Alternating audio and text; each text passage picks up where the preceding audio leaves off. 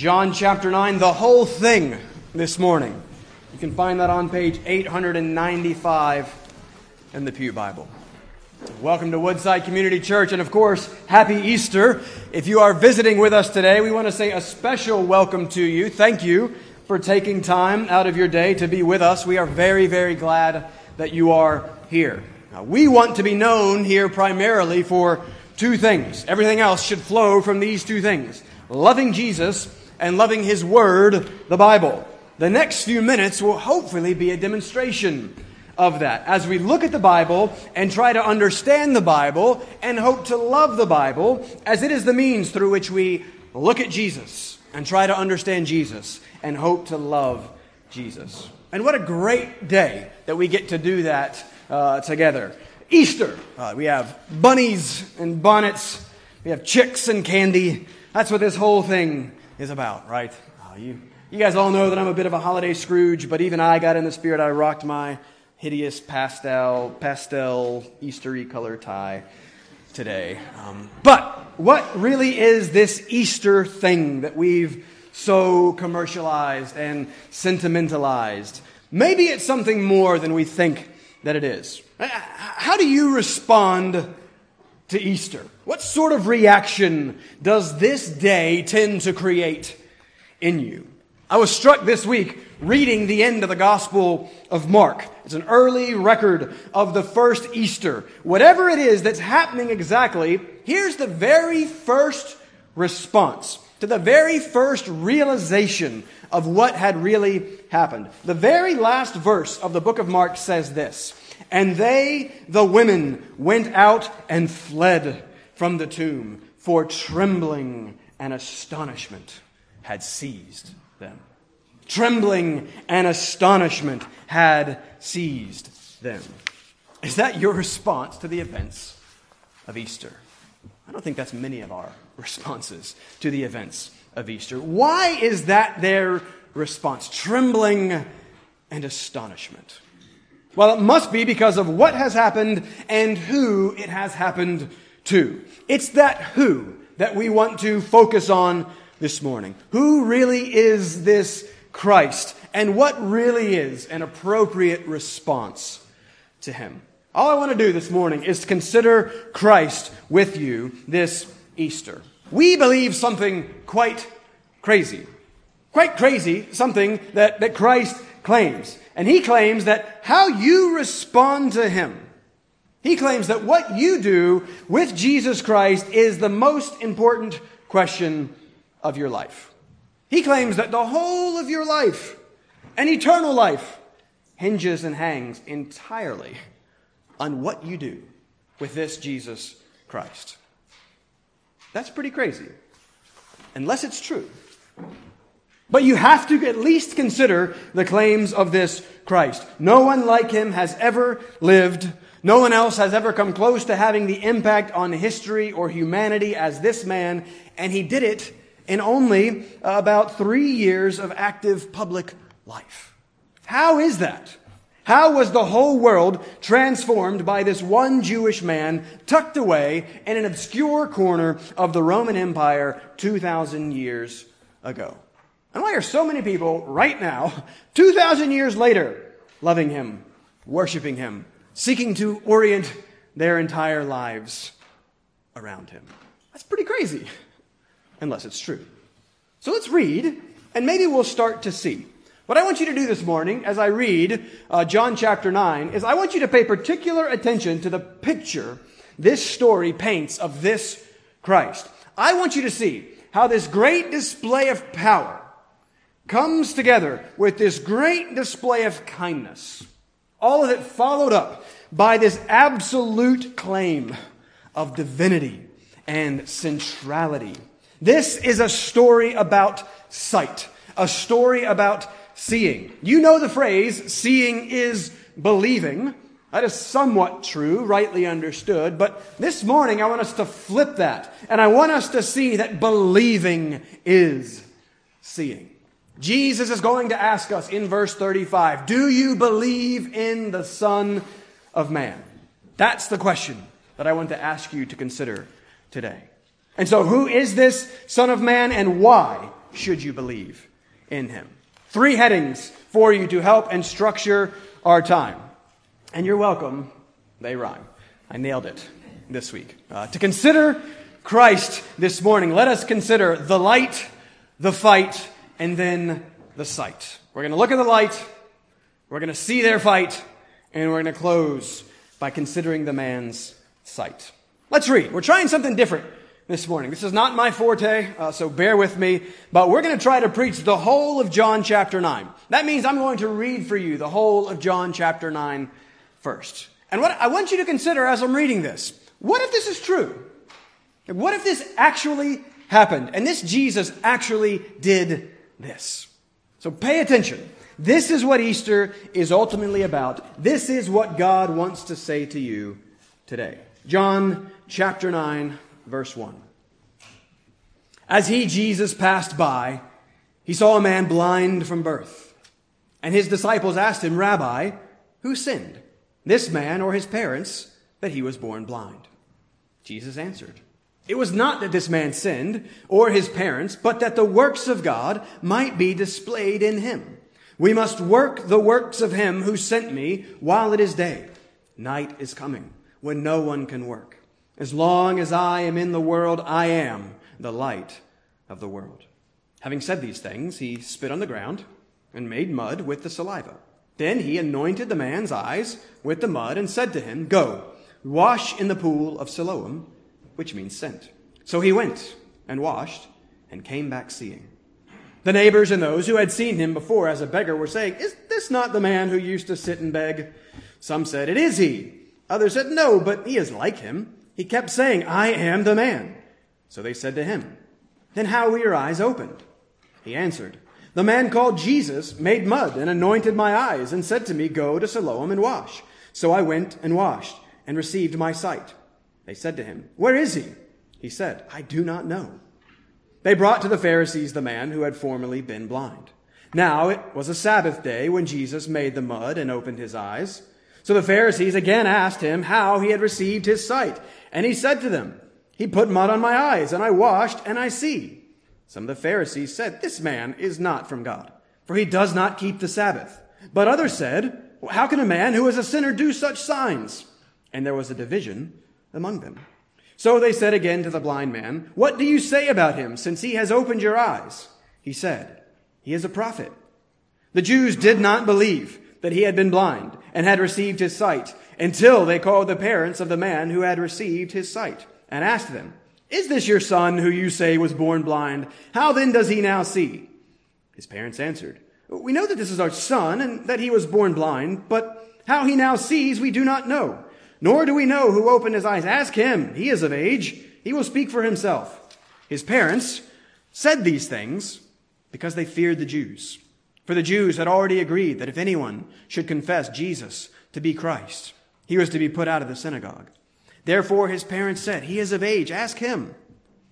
So for the second time, they called the man who had been blind and said to him, Give glory to God. We know that this man is a sinner. He answered, Whether he is a sinner, I do not know. One thing I do know, that though I was blind, now I see. They said to him, What did he do to you? How did he open your eyes? He answered them, I have told you already, and you would not listen. Why do you want to hear it again? Do you also want to become his disciples?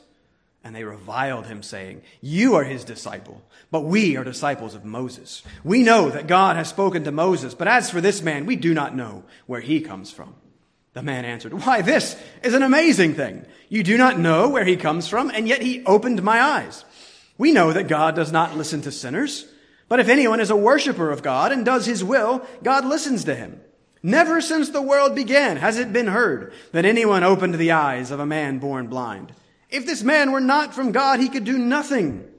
They answered him, You were born in utter sin, and would you teach us? And they cast him out. Jesus heard that they had cast him out, and having found him, he said, Do you believe in the Son of Man? He answered, And who is he, sir, that I may believe in him? Jesus said to him, You have seen him and it is he who is speaking to you. He said, Lord, I believe. And he worshiped him. Jesus said, For judgment I came into this world, that those who do not see may see, and those who uh, see may become blind. Some of the Pharisees near him heard these things and said to him, Are we also blind? Jesus said to them, If you were blind, you would have no guilt. But now that you say we see, your guilt remains. Amen. If you would bow with me, uh, let's go to the Lord in a word of prayer. Father, we thank you for your living and active word. We thank you for your word that you have promised does not and will not return to you void. Father, I believe in the Holy Spirit. I believe that He is my only hope and help. And I pray now that you would help the preaching of your word. I pray that you would help the hearing of your word. We ask that you would show us Christ. Give us eyes to see. Grant us sight to see the light and may we find life and rest and joy and peace in Him. Father, we do want to especially pray for anyone in here who does not know this Jesus Christ and who has not found life in Him. Father, may this be the day that you open their eyes and grant new life. Father, work now for your glory. Father, work now for our good. Do what I cannot do, Lord, and fix our hearts and our minds on Jesus Christ, who is light and life. We ask this all in his name. Amen. Amen.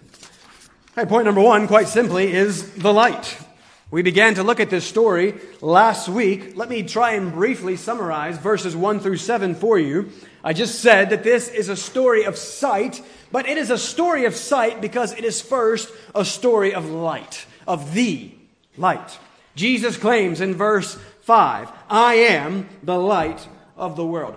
That's the big idea of this text. And remember, Jesus has just said also back in chapter 8, verse 12, I am the light of the world. This is an identity claim, a repeated identity claim. Jesus is telling us something about who he is, and that something has to do with the sign, the symbol, or the metaphor of light. And so he tells us who he is, and here he shows us who he is with the great claim Christ makes about how you should and must respond to him, Jesus is kind enough to be very careful and very clear with us about who it is that he really claims to be. And so he shows us and he tells us. In healing this man born blind, Jesus is showing us much. First, we noted last time that the first thing we see in this story is Christ seeing this man born blind. Here, as we celebrate the Passion Week, we see the great compassion of Christ. He sees this man in his great suffering. He is aware of this man's presence, and more than that, he is attentive to this man's needs, his great needs. The disciples, in verse 2, not so much. Uh, the disciples are a bit slow at times they are a bit unkind at times, and that is speaking kindly. Um, but Christ is not. Uh, Christ is never unkind. We see his compassion in that he even puts up with these disciples, that he is patient with these disciples, that he teaches these disciples. Right, so the picture that we're getting here, even at the very beginning of this Christ, is that he is very aware of the needs of his people and that he is very patient with the problems and the stupidity of his people. Thank God for that. But the disciples in verse 2 ask the thing that you're never supposed to ask when confronted with the great suffering of another. Well, who sinned? This man or his parents? That he was born blind. We would never be so callous as to voice such thoughts, but we all have such thoughts. We so often assume this sort of karmic connection between suffering and sin. Bad thing has happened, a bad thing must have been done. Do good things, get good things, do bad things, get bad things. Or when we sometimes so often think, well, what did I do to deserve this? We are assuming this same sort of karmic connection. But don't miss first that the Bible deals very realistically with the reality of great suffering. This world is filled with great suffering. Your life may be filled with great suffering. Why is that? That is one of the great questions of life. You have to have some sort of answer to that question to survive this life of suffering. A great question to ask yourself as you consider life, as you construct what you believe about life and reality, as you consider Christianity and other worldviews is this. Which story better accounts for and better deals with the reality of pain and suffering and evil? What does it have to say to your pain and your suffering and your experience of evil? Right? The ascendant and prevalent view today, entirely materialistic, entirely physical, offers you no hope and no help in the face of very real suffering. It doesn't even have categories or explanations for evil. It has no resources to even account for its existence. All the pain and suffering that we see in this world is just part and parcel of the random chance materialistic processes by which life has developed. It's not evil, it just is. So there is no meaning in your suffering. There is no purpose in your pain. There is no hope. It just is. So stop complaining. That's a miserable worldview. People often assume that evil is a problem for God, uh, for the goodness and existence of God. Uh, it is not. Uh, evil and good are far more of a problem for anything that proposes the lack of God. Right? Those categories cannot even exist. But what I want you to see, just at the beginning of this short story, is just a little bit of a glimpse of how the Bible deals with suffering. And the first thing that we see is that God sees the suffering. What we see here is that God cares about the suffering. And the first demonstration of that is Christ's absolute rejection of the disciples' assumption that this man is suffering because he sinned. He's not. And so last week we took a long time to run through six sin and suffering statements. Six summary statements that kind of summarize the relationship uh, between sin and suffering. I won't walk through them all in detail. Let me just give them to you again just to get them back in your brain. Because this is one of the great questions of life. Why, why is there suffering? What is its connection to sin? And so the first thing we saw is number one is that all suffering is a result of sin. Ultimately, all suffering is a result of sin. Suffering only exists because of sin. Sin brought death, and death brought suffering. But be careful. Let's be clear. Number two, not all particular suffering is a result of personal sin. Jesus is clear here. You cannot assume that you are suffering because you sinned. Sometimes, in a sin cursed, suffering suffused world, you just suffer. But we do know that number three, some particular suffering is a result of personal sin. If you go out today and choose to murder someone, and then you go to jail for life and suffer greatly for it, you are obviously suffering as a result of your sin. So we cannot say that no suffering is a result of sin. Some is. But number four, here's the beginning of an answer to suffering. Here's where your hope starts to break through the darkness of the suffering. This is what Jesus says in verse three. All suffering is ultimately for God's glory. We'll try to unpack that further later on. Number four, good news. Number, uh, sorry, number five, good news. All suffering works for good for the child of God. Number six, all suffering ends for the child of God. Those are our six brief summary statements. And it is those last three that we see out, we see playing out here in the healing of this man. The glory of God being demonstrated, uh, all suffering working for his good, this suffering ending uh, for this man. Jesus says he was born blind that the works of God might be displayed in him. Well, what work? This healing. This unbelievable display of power. Look at it again. This doesn't happen.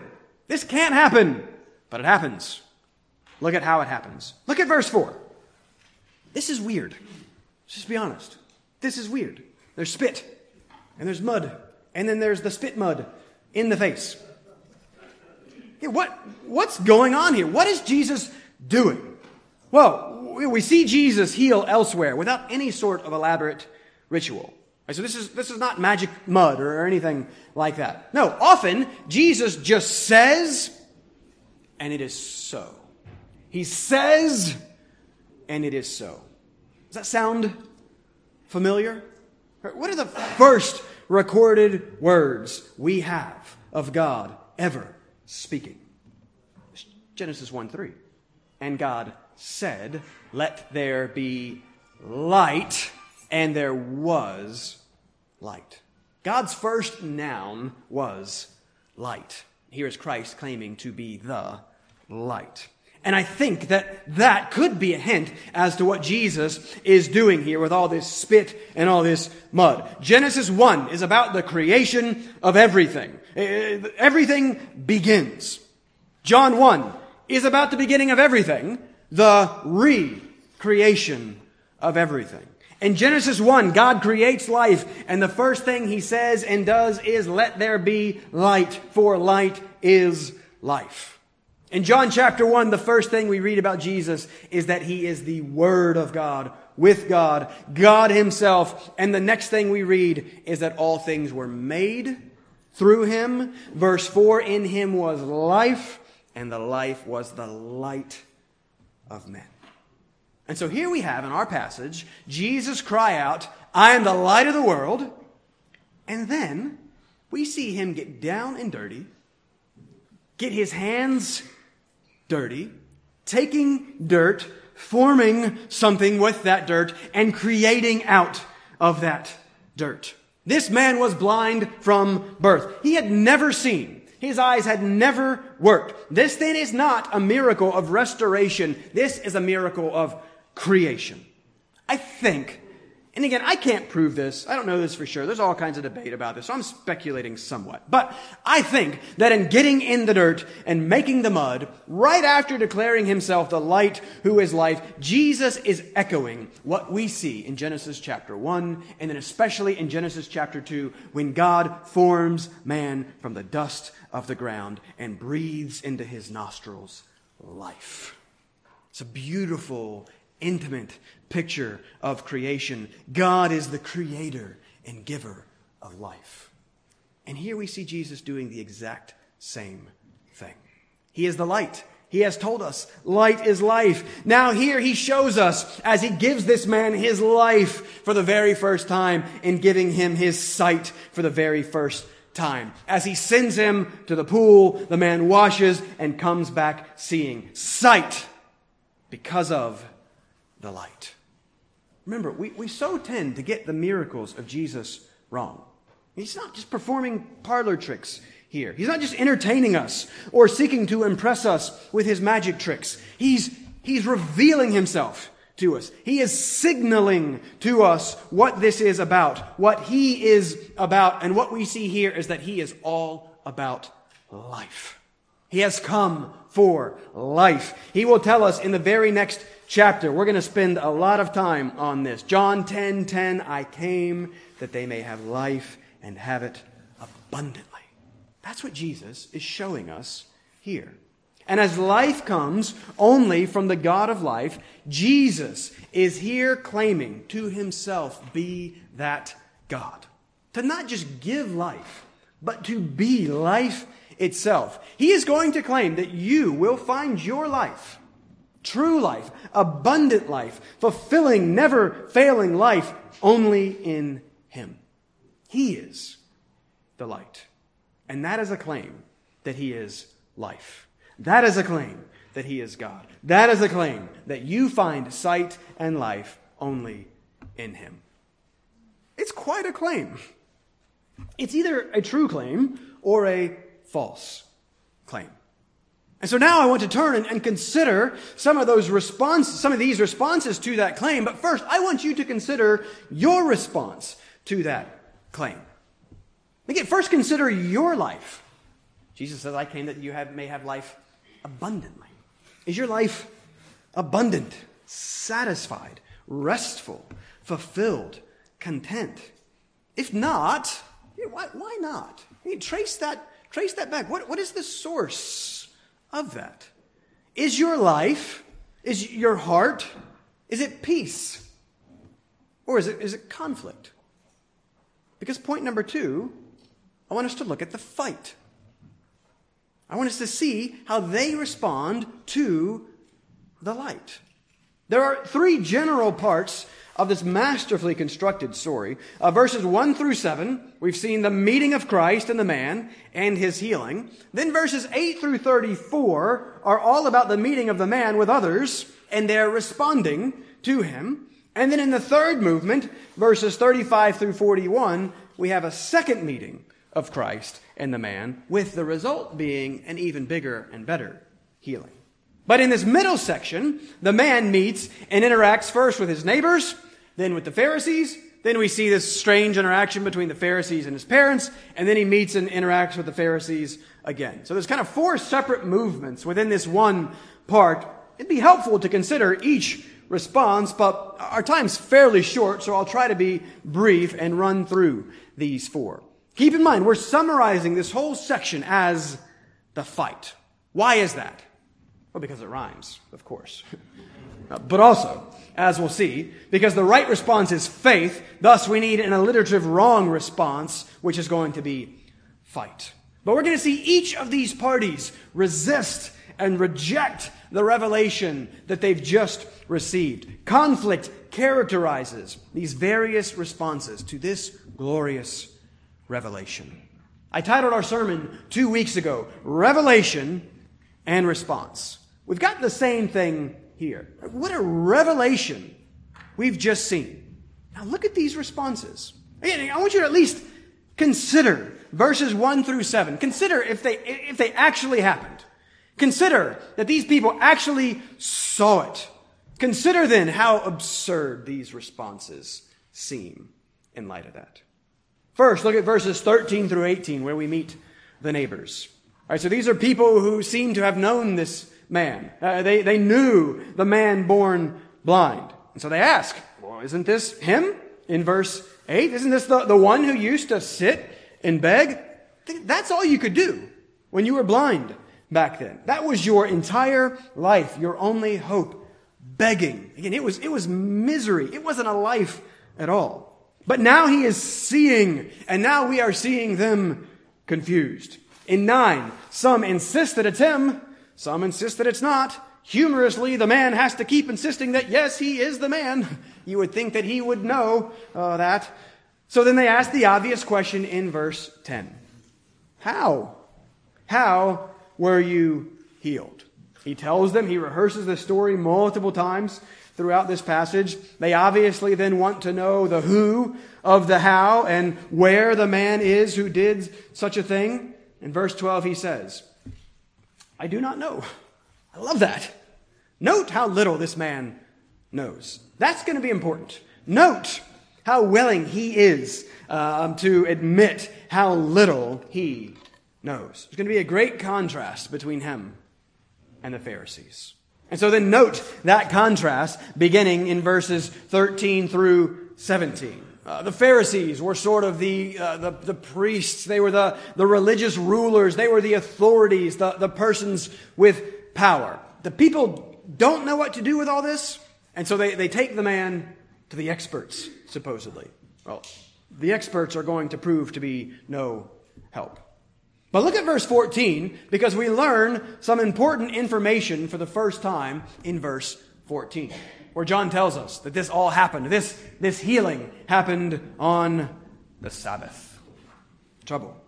We've already seen this problem before back in chapter 5. The Sabbath was the day of rest, the day of no work. The Sabbath was the day the Pharisees had worked really hard to make really difficult and burdensome. The Pharisees did a lot of work to make sure that no one did any work.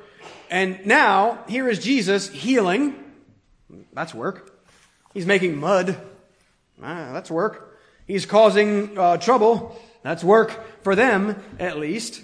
And so uh, they're angry about this. They're angry about the timing of this.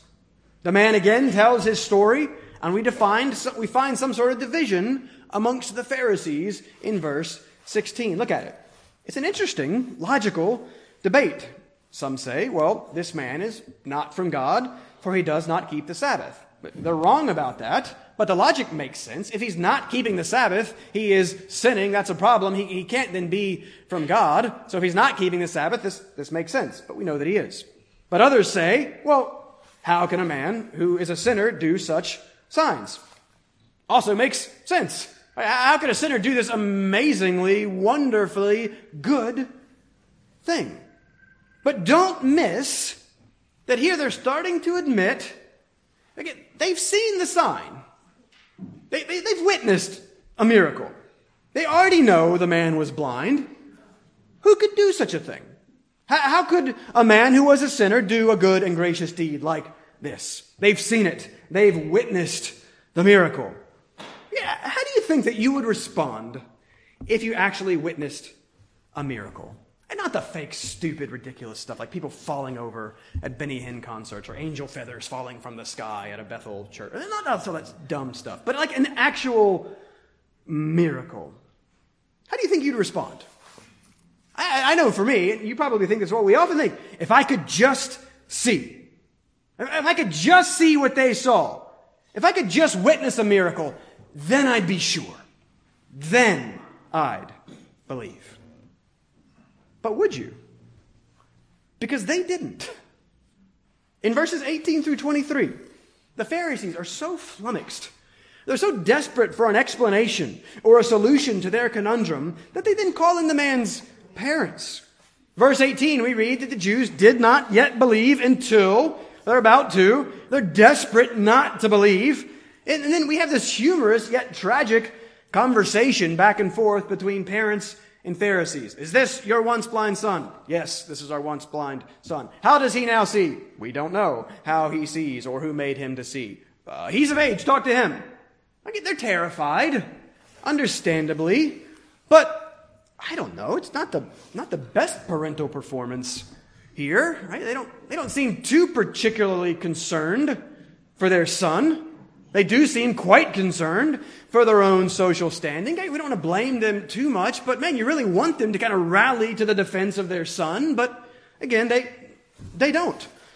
But they proved no help to the Pharisees' cause, so they're dismissed. They weren't any help. So it's back to grilling the man in verses 24 through 34. There's no good cop, bad cop here. It's just, just bad cop. But, but the man handles this masterfully. I think this is one of the best written and constructed parts and narratives in the whole gospel. This, this back and forth is, is really brilliantly done here. I think this man turns out to be one of the best characters in the whole book. It's either the woman at the well in chapter 4 or the man born blind in chapter 9 who should win the Oscar for best unnamed supporting character in John. Because look at this. This, is, this guy, this guy's great. Verse 24 starts off with the Pharisees. Give glory to God. They don't actually want him to give glory to God. They want him to give glory to them. They want him to tell them what they want to hear as they reveal in the rest of the verse. Catch this. Catch what they say. This is important. Remember, he has already said, I do not know. Look at what they say. We know that this man is a sinner. That's important. That's one of the key distinctions that John is trying to draw out in this story of sight and blindness. Note that they say it twice, in 24 and in 29. We know. We know. And then even, look at the second half of verse 29, even when they actually say we do not know where this man comes from, we know that they are lying. As we've just read back in 727, we know where this man comes from. They, they know all about Jesus. Or at least they think that they know all about Jesus. And that is precisely the problem. The problem is not knowledge. Let's be very, very clear. Knowledge is good. Knowing is good. The problem is thinking that you know when you do not know. The problem is their pride their self confidence in their own spiritual insight and understanding. We know. Be very careful with that. Be very careful with presuming that you know and that you've got it all figured out. The whole of our social media and cultural life could be wonderfully improved if we would all just stop assuming and presuming that we know. Right? So much of the stupid back and forth online is rooted in, in, in this idea, this self confidence of, what we know. Be careful. Pride is peril, self confidence is self destruction. We know. But notice the man's response in verse 25. Whether he is a sinner, I do not know. And that's the second time he's been willing to confess his ignorance. They are proud of their knowledge and proud to proclaim it. He is aware of his ignorance and has no problem admitting it. But he does know something. Rest of verse 25. One thing I do know that though I was blind, now I see. This is a story of sight. And here he rightly confesses that he knows that which he could not not know. I have only known blindness my entire life. Now I know sight. I have only known darkness my entire life. Now I know light. Whatever all this other stuff is, I don't know, but I know this. But they insist. They persist. The fight continues. They ask again, how? How did this happen? How can this be? Verse 27. His response is brilliant and it's hilarious. I've already told you multiple times. Why do you want to hear it again? Hey, maybe do you also want to become his disciples? As wonderful sarcasm. Well used. I am a fan. They are not. They continue to resist that which is plain and clear. He continues to draw attention to the absurdity of their response to that which is plain and clear. He continues in verse 30. Amazing! This is more sarcasm. You do not know, yet he opened my eyes. In effect, he's saying, What more do you need to know? What else do you need to see? And then he masterfully drives this home, playing their own game, using their own language. Let me read again 31 through 33. Remember, they've said, We know, we know. Look at what he says in 31. We know, he's playing their game, we know that God does not listen to sinners. But if anyone is a worshiper of God and does his will, God listens to him. Never since the world began has it been heard that anyone opened the eyes of a man born blind. If this man were not from God, he could do nothing. Blind, probably uneducated, probably poor, insignificant, powerless, beggar. Brilliant. Hard to argue with. Look at the gloriously good thing that this man has done for me. How can you say that he is a sinful lawbreaker? How can you say he is not from God? And since they have no response to that, because there is no response to that, and they know that they have no response to that, they choose instead to ridicule him, rebuke him, and remove him. So, okay, what a, what a fight. What a back and forth. It seems that they have won, right? They're still in, he's out. But things are not always as they appear. This is their response to this revelation. In psychology, we, we talk about the, the fight or flight response to danger. This is the fight and flight response to what to danger. Christ is a danger to them. He is a danger to their entire system of man-made constructed uh, religion. He is a danger to their perceived self-righteousness and their presumed goodness and sight. They have seen the sign. They have witnessed a supernatural work of God. And they have done anything and everything to try and deny or explain away what they have seen, but they cannot do it. There is a man born blind. Now he sees. There is a man born blind. Now he sees and says that he sees because of this, Jesus Christ. They have seen that and yet still insist on denying that. Theirs is a stubborn, willful determination not to see and believe. They do not have an evidence problem. Right? The evidence is staring them in their blind eyes. The light has come, sight has been given, and they fight the light. They are so committed to their position so resolved that nothing will change their mind. They refuse to see, and in putting the man out, they are taking flight from the light.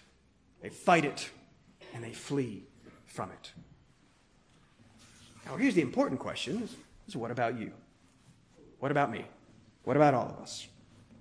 And let me be clear for all of us as well. We do not have an evidence problem. You do not have an evidence problem. The evidence problem is always such a smokescreen. Uh, evidence abounds. I just, just look without. The world and all its beautiful complexity screams the existence and glory of a good God. Just look within your, your conscience, the guilt that you feel, the unfulfilled desire to be good and do good, the looking and longing for something bigger than you, something to live for, some glory proves that there is a God that has made you and made you for him and has made you to see. But in your sin, you have made yourself blind. In rejecting the light, you have embraced the darkness. Our problem is summed up in Romans 3 none is righteous. No, not one. No one understands. Catch that. We know. Paul says, no. No one understands. No one seeks for God. There is no fear of God before their eyes. And this is why Romans 5 goes on to call all of us in our unrighteousness ungodly, sinners, enemies of God. And there's the fight. John 3:19. The light has come into the world and people loved the darkness rather than the light because their works were evil.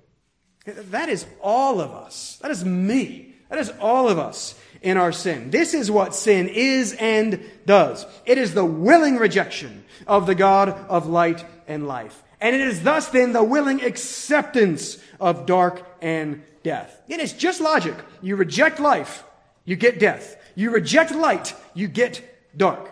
Sin is not breaking some rules. It's not doing a few bad things. It's not making a mistake. It's not missing the mark. Sin is cosmic treason. Sin is our attempt to dethrone God, to ungod God, to kill God. Sin says to the God of light and life and goodness and kindness and pleasure and joy, sin says to him, I do not want you. I hate you. You are not good. You are not God. Just like the Pharisees here, we fight against the light. Point number three the sight. Verses 35 through 41. The last scene of the story the reunion of the healed with the healer, the sight with the light. But, catch this, because this is the question Has he yet been healed? Has he yet seen? For you see, the way that many are increasingly presenting Christianity and preaching Christ today, even in, in many churches, you know, the story could honestly end at verse 7. Look at how great Jesus is. He's so nice. Look at how much he helps people. He gave this man physical sight. He helped the hurting. We should help people to the end. But that's not the end. John keeps writing. The story keeps going. Christ keeps working. He is not done. He has only just begun. I said earlier, we so get the miracles wrong, and here's maybe the main way that we do it. We focus on the miracles. We emphasize the miracles. We see the miracle and we stop at the miracle. And in stopping there, we miss the whole point. Remember in John's gospel, Jesus isn't running around performing all these miracles. Look what I can do. In fact, John only records seven of them. We know that there were many more. But John very intentionally only gives us seven of them and he never calls them miracles. He always and only calls them signs. Remember, the Pharisees even here. Who could do such a sign, even in our passage? And signs signify. It's the same word. Signify. Signs are never the point. Signs point to the point. And so, if the restoring of physical sight to the man born blind is a sign, that then by definition tells us that the restoring of the physical sight to the man born blind is not the point. It is a pointer to the point. And Christ makes that very clear here at the conclusion and climax to this wonderful story. Here's the point. It doesn't end at verse 7. Verse 1, unasked, Christ comes to this man and heals this man. Verse 35, unsought, Christ seeks this man and speaks to this man. Do you believe in the Son of Man? That's the point of the story. That's the question. That's the question on which the whole of your life hinges, whether you like it or not. Here, Jesus tells us more about who he is in identifying himself as the Son of Man. We should take a whole semester to unpack that title. He takes it from the Old Testament book of Daniel, chapter 7. It's, it's chock full of meaning. But for our purposes, in Daniel, the Son of the Man, the Son of Man is the one who has seen God. And thus, he is the one and the only one qualified to reveal God. And this is why John introduces us first to Christ as the Word of God. Words are revelation, right? We reveal ourselves to one another through our words. And words are relationship. We relate to one another through our words. Jesus is the Word of God. He is the one who reveals God to man and the one who relates God to man. And so, in saying, Do you believe in the Son of Man? He is saying and claiming to be the one and the only one who reveals the true and living God and who can bring us into relationship with the true and living God. He will make this claim explicitly coming up in chapter 14, verse 6. Maybe the most controversial claim of Christ in our current cultural moment, as he claims exclusivity for himself. Right? No one has a problem with Jesus. Uh, people have a problem with the exclusive Christ, the Son of God, the Son of Man, who says, I am the way and the truth and the life. No one comes to the Father except through me. What a claim. Buddha, at the end of his life to his followers, said, Hey, kind of forget me, set me aside. I'm not the point. Follow the way. Jesus does the exact opposite. He says, Me. I am the point. I am the way. I am the one around which all of this hinges and hangs. He makes the most exclusive claim he could possibly make. What is your response to this huge claim? Do you believe? In revealing himself as the light of the world, Christ is claiming very clearly to be God himself. By revealing himself as the Son of Man, Christ is claiming to be the only one who can reveal God and relate us to God, for he is God himself, come in the flesh to help us. But that's the big question. That's the question that we just miss entirely if we get this story wrong. Why did he come? Plenty will say that he came to do some nice things. He came to help to the, he came to help the poor. He came to give sight to the blind. Look at how nice Jesus is. He gives this man his physical sight. But did he? Is that why he came? Is that why he came here in this story? No. Because he comes back to the man in verse 35. He comes after the man and he doesn't come back and say, Hey man, just, just wanted to check up on you. Can you see me all right? Like, how, how are your eyes? No, he says, Do you believe in me? Why does he say that? He was blind, now he can see. Good news. He's good to go now. Wrong. Don't miss the point. The physical sight is significant, significant, only in what it points to. It is entirely insignificant by itself. For Christ did not come to this man to make the blind see. He came to this man to make the dead live. That's the point of the sign. In verse 35, the blind man who now sees still can't see. He's still blind. His physical sight has been restored, but his spiritual blindness remains. We see the scales falling off in the previous conversation. We see it coming. We see the Spirit obviously working in him, but it hasn't happened yet. And that's why Christ comes to him again, for that is why Christ has come. That is why Christ heals. Always they are signs of the true healing that we all of us need. For as we just saw, we unrighteous, ungodly, sinner, enemies of God are dead in our trespasses and sins. For the wages of sin is death. Again, you reject the God of life. You get death. But what we see beautifully here, and here, here is the compassion of Christ.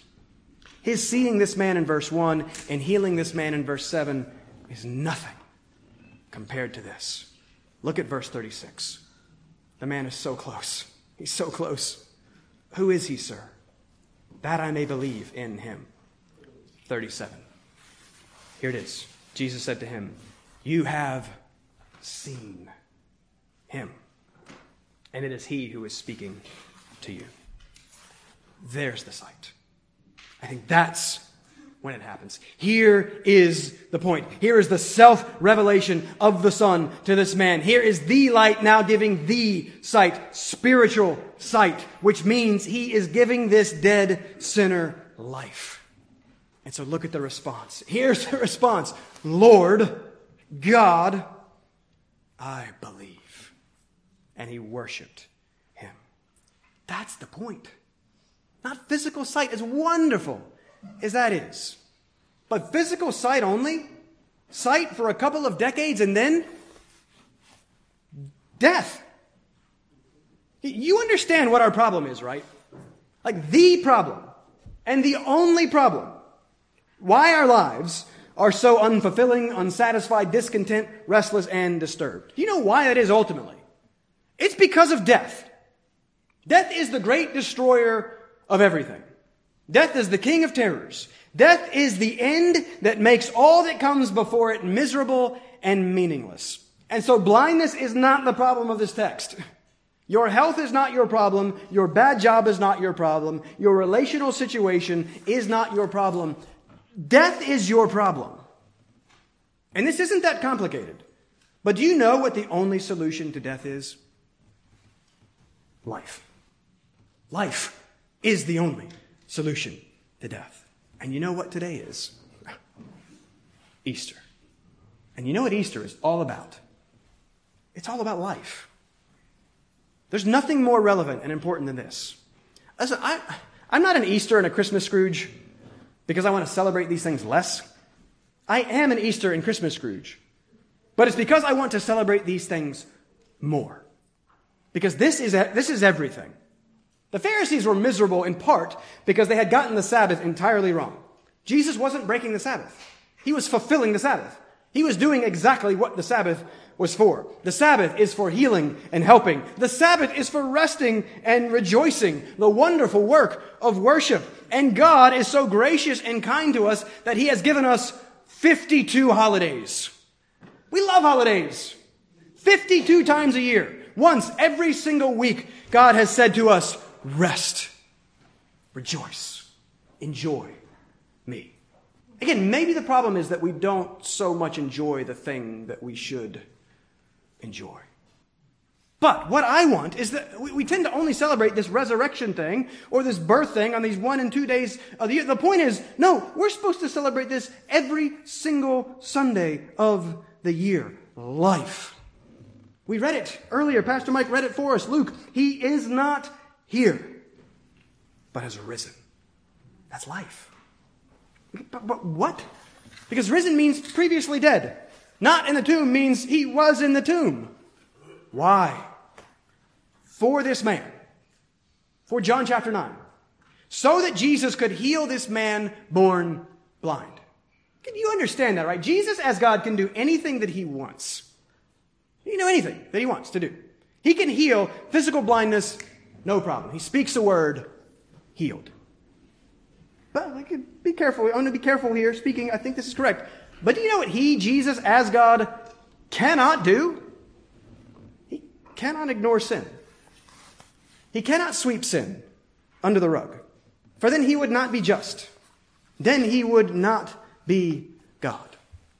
Crimes must be punished. Wrongs must be made right. The debt must be paid. There must be justice. And here then is the glorious good news of the gospel. The righteous and just God that you and I, rejected in our sin, sought to dethrone, ungod, and kill. Something had to be done about that. The penalty for the greatest of crimes had to be paid. The wages of sin is death. The good news of the gospel is that the just God that must punish sin is the merciful God who takes that punishment himself in sending his own son, the Lord Jesus Christ. The gospel is that we sin and God pays. The gospel is that we reject God and God receives us. We run from him and he runs after us. But to do that, the sin and the death had to be dealt with. And that's exactly why Christ has come and exactly what Christ has done on that cross. This man can believe and live because in a few short months, Christ was going to suffer and die. Christ doesn't have to suffer and die to heal this man's physical blindness. Christ has to suffer and die to give this man new life. Do you believe this? I'm not asking you to believe some stuff you kind of like this Jesus idea. I mean, do you believe this? That he is the only solution to your death problem as the sacrifice for your sin. Because it is only here that you will find life in this Christ who gave his life to take your death. And it is only in coming to him, receiving him, believing in him, having faith in him that we can live. This is why everything hinges and hangs on him. This is why your response to him is the most important question in your life. You and I are sinners. I am a great and wretched sinner. And there is a righteous and holy God. And that sin must be answered for. But He is also a kind and merciful God. And He has sent His Son to answer for that sin for us. And so He kindly and graciously invites and offers believe in me and live. Easter was the worst and most wonderful week of the world. Why? Because life was dying. Capital L, life was dying. But in rising, that life, the life, was defeating death. And so your death problem, the source of all your other problems, your death problem has been solved in Christ. And Christian, let me speak to you first. If you do believe this, what hope? What hope you have? What hope the resurrection of Jesus Christ provides for you. Christ is alive. He wins. The greatest and worst thing, death, already defeated. He cannot be stopped. His plans cannot be thwarted. Thus, if you are with him and his plans are your plans, then you cannot be stopped and your plans cannot be thwarted. There is abundant life and rest and peace for your souls in realizing who Christ is and what he has done for you, that you might live. Live always in light of the resurrection. We're pretty good at being people of the cross. We're not very good at being people of the resurrection. Live in light of the resurrection. But I'll close with this. Don't miss the warning of verse 39. Jesus says this For judgment I came into this world, that those who do not see may see, and those who see may become blind. Do not make the mistake of the Pharisees. Do not persist in your willful, stubborn blindness. For there's clearly no cure for those who reject the only cure. Yeah, that, that makes sense, right? Do not reject the Christ who is light and life, the sacrifice for sins, and thus the only cure for your death problem. Jesus Christ is the light of the world because he is the creator and sustainer of the world. And he is also the savior of the world in coming into that world to die for that world. He is what you are looking for. And he is alive. And here we see that he is all powerful and yet compassionate and kind. Come to him in faith and find rest for your souls. Come to the life and find life. Come to the light and find sight in Jesus Christ. If you would bow with me, let's close with a word of prayer.